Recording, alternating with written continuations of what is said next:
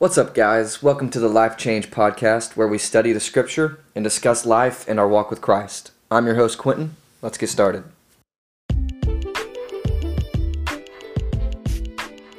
All right, so we are on Romans chapter 5. And one of the things that we've been talking about is previously, and what Paul has been talking about, is this whole idea of you know, works based faith versus. Um, uh, faith turning into our obedience in, to Christ. And, um, and he talks about last chapter how Abraham was considered righteous because of his faith, not because of his works. And Paul is making that distinction, and it's really important that we understand uh, the difference there.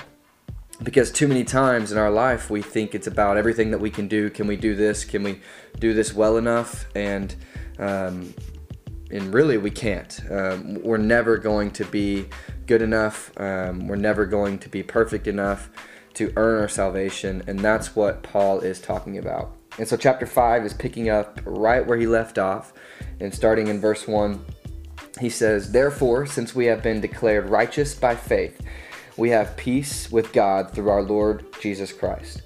We have also obtained access through him by faith into this grace in which we stand and we rejoice in the hope of the glory of God.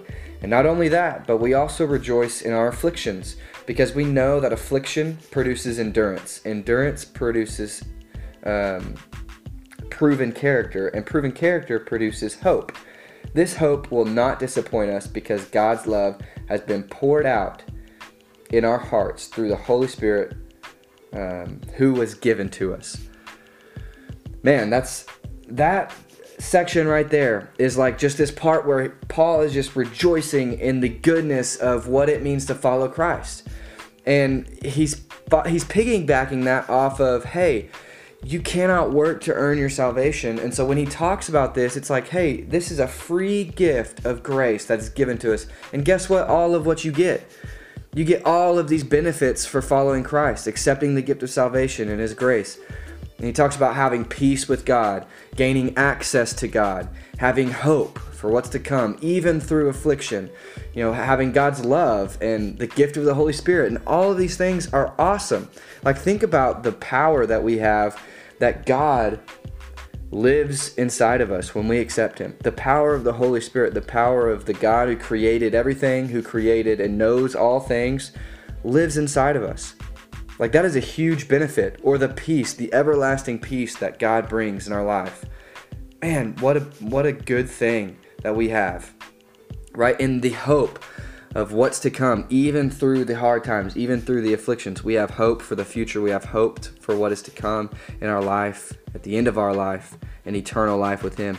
Like these are all beautiful things about following Christ. And I think Paul started off this way because, like many of us today, I think when we get in this mode of, man, it's all about how good I can be, it's about how perfect I can be, and we start to lose sight of, man, how good is God? How good God is and how bad we are. And He saved us from this broken life and He moved us from death into life. And that's something that we should rejoice. And it shouldn't feel like a job or a to do list or a checklist every day walking with Christ. And so Paul is reminding them, like, hey, this is the goodness of being with God and have a relationship with God. So I think it's important in our life too, right? Because we do the same thing. We get trapped in that lifestyle or rut of just doing all the Christian things to get to say we're a Christian.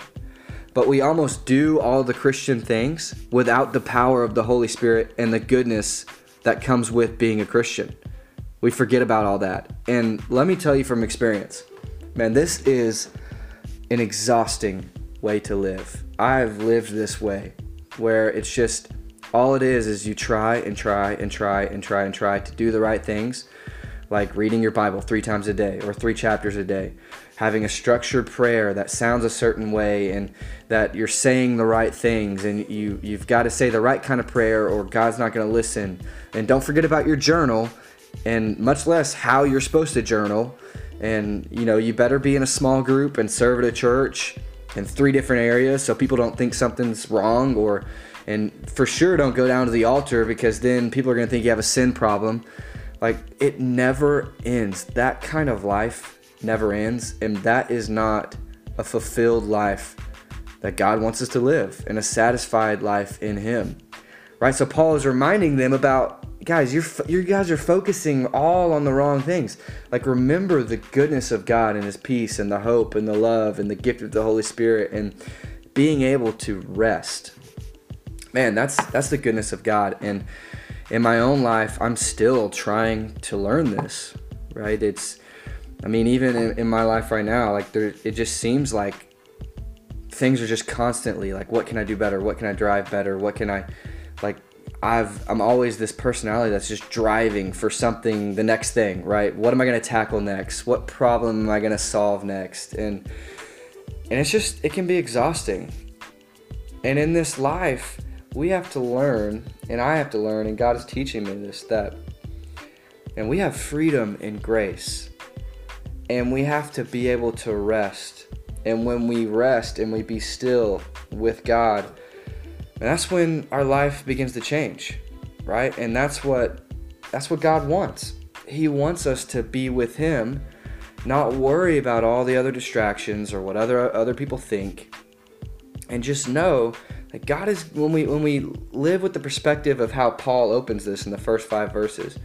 God is going to begin to work on our hearts and change certain things that that list of Christian things that we're supposed to do become natural, they become enjoyable, they become something that you look forward to, and, and less of a to do list or a checkbox that you have to cross off. And that's the beautiful thing about a relationship with Christ is that it's always changing and hopefully for the better, right? God is changing us along the way. And so I think that's that's why Paul opens Romans chapter 5 that way it's just a reminder, and it's a good reminder for us and me that, man, like, hey, slow down. Quit worrying about doing everything perfectly. Man, just just have a relationship with me. You know what that means? That means we've got to be honest with God. We've got to be open with God. And He's wanting us to, to live that way. And so let's move on to verses 6 through 8.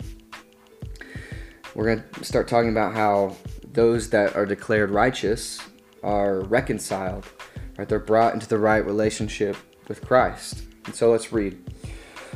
For while we were still helpless, at the right time, Christ died for the ungodly. For rarely will someone die for a just person.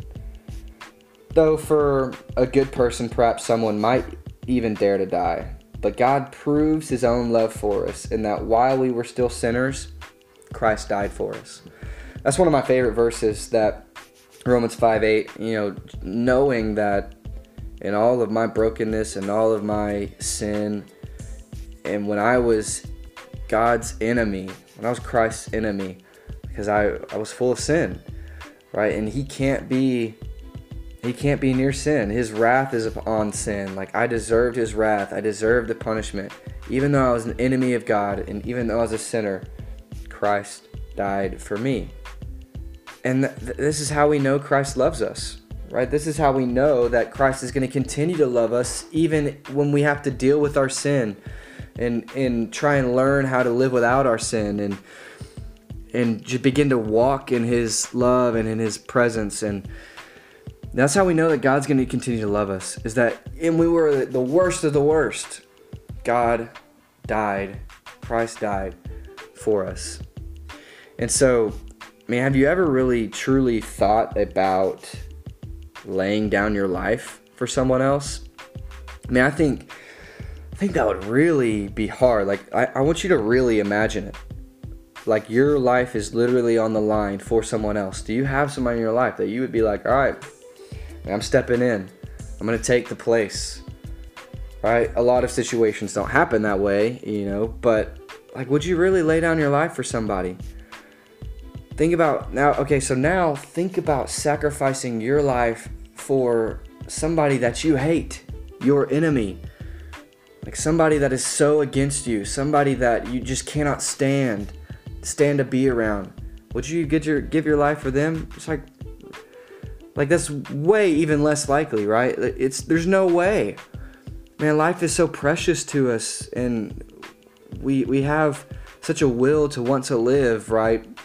That it's hard to just give our life up, especially for somebody that we don't even like. Um, and that is the goodness of God for you. Like even when we were his enemy, even when he we were far from him, he died for us. And so that, that we need to hold on to that truth that God loves us that much. Let's go on in, in verse 9 through 11. How much more then, since we have now been declared righteous by his blood, will we be saved through him from wrath? For if while we were enemies, we were reconciled to God through the death of his Son, then how much more, having been reconciled, will we be saved by his life? And not only that, but we also rejoice in God through our Lord Jesus Christ, through whom we have now received this reconciliation. Again, he's going back to that rejoicing, right? Because of all of this, because we've been reconciled, because he died for us even when we were sinners and we were far from him, like we can rejoice. Like this is sometimes I think in this life and, and walking with with Christ and just being a Christian in our culture, it's just like it's so boring, man. People just think that Christians don't know how to have fun, right? But no, like we can rejoice. We should be the ones that you know have the hope for the future that no matter what comes our way, like we read in the first 5 verses, the afflictions in our life, no matter what is going on, we have reason to have joy, to be rejoicing, to live life happy, right? And and no, our situation is not all to always to be perfect, right? We're to have afflictions, like we're to have bad things happen but we have a reason to rejoice. And that's what Paul is reminding them there. Going on to this last, like half of this chapter, 12 through 21, he kind of shifts gears here. And um, he starts to, to close his talk about justification and faith and, and coming to Christ and rejoicing. And he starts to talk about this analogy between Adam and Christ. We're talking like Adam, Adam and Eve, Adam. Um, and so he begins to explain how both men, Adam and Christ, Jesus Christ, affected all people. Adam brought death and sin to all people, and Christ brought life and grace to all people. And so, man, it's just when I read this, it just reminds me how awesome God's story is. Just the story of this perfect story from beginning to end of the Bible just how perfectly the story works and and how beautifully it's designed. And, and it's so it's so crazy to me. And so let's read um, 12 through 14 therefore just as sin entered the world through one man and death through sin in this way death spread to all people because all sinned. In fact sin was in the world before the law but sin is not charged to a person's account when there is no law. Nevertheless, death reigned from Adam to Moses, even over those who did not sin in the likeness of Adam's transgression. He is a type of the coming one. Okay, so what's going on here? Why is this important? Here's what we're learning here. We learn that all people enter into a world full of sin and that each person is born spiritually dead. Each person is born spiritually dead. Because Adam affected his sin affected those that would follow him, the rest of the world, sin entered the world, and now our lives are tainted by sin. Right? It's just it is something that is is here from from day one. We are we we are sinful. Our nature is sinful, which means we are spiritually dead. So Adam's sin has this kind of effect on people because it says that he was a type of the coming one, which is Christ. Okay? Now, let's go on. See, like, that's, I mean, obviously, that's really bad news, right? Okay, so we have this huge problem. We're all sinful, we all are spiritually dead. Now we read in verse 15 through 17. But the gift is not like the trespass. For if by the one man's trespass the many died, how much more have the grace of God and the gift which comes through the grace of the one man, Jesus Christ, overflowed the many. And the gift is not like the one man's sin, because from one sin came the judgment, resulting in condemnation. But from many trespasses came the gift resulting in justification. Since by the one man's trespass death reigned through that one man, how much more will those who receive the overflow of grace and the gift of righteousness reign in life through the one man, Jesus Christ? Okay, so here's the good news, right? We have this huge problem of sin because Adam, you know, sinned and sin entered the world and we're spiritually dead, we're born spiritually dead. But the good news is the gift of grace given by Christ is to all people, meaning that we can pass from death into life and live a fulfilled life in relationship with Christ. And like we that's like what we talked about in the first 5 verses. Right? That's the good news of the gospel that even though we have this problem, God is giving us a way to be restored to him through Christ Jesus in his sacrifice verse 18 through 21 to finish the chapter. So then, as through one trespass there is condemnation for everyone, so also through one righteous act there is justification justification leading to life for everyone. For just as through one man's disobedience the, man, the many were made sinners, so also through the one man's obedience the many will be made righteous. The law came along to multiply the trespass but where sin multiplied, grace multiplied even more, so that just as sin reigned in death, so also grace will reign through righteousness, resulting in eternal life through Jesus Christ our Lord. This section, the topic where it talks about like one man's sin affected everybody else, it actually reminds me of elementary school. Like you remember back in the day how a teacher's threat would be all right, class, if one person misbehaves, then I'm turning the movie off for everybody, or I'm shortening re- recess for everybody, or we're gonna we're gonna have not have an activity or, or whatever. Like, if one person messes this up, the whole class is gonna pay, and that's kind of how this life is, right? One person messed up. How is it fair that the rest of us have to deal with this sin problem? Well, the reason why it's fair is because God made a way for us to go from death and sin into a life of eternal life with Him. So, like, even though it seems unfair that, man, this one goofball messed it up for the whole class, where it's different than that is that in the same way, or in, actually in a different way, like he gave us he gave us a way to walk out of that and not face that punishment. And so what I want to say before we say that it's unfair that Adam did this for everybody.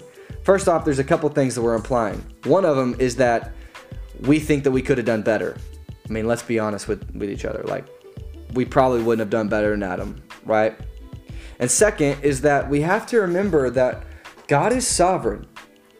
And what is what that means is God is in control of everything. He has a plan.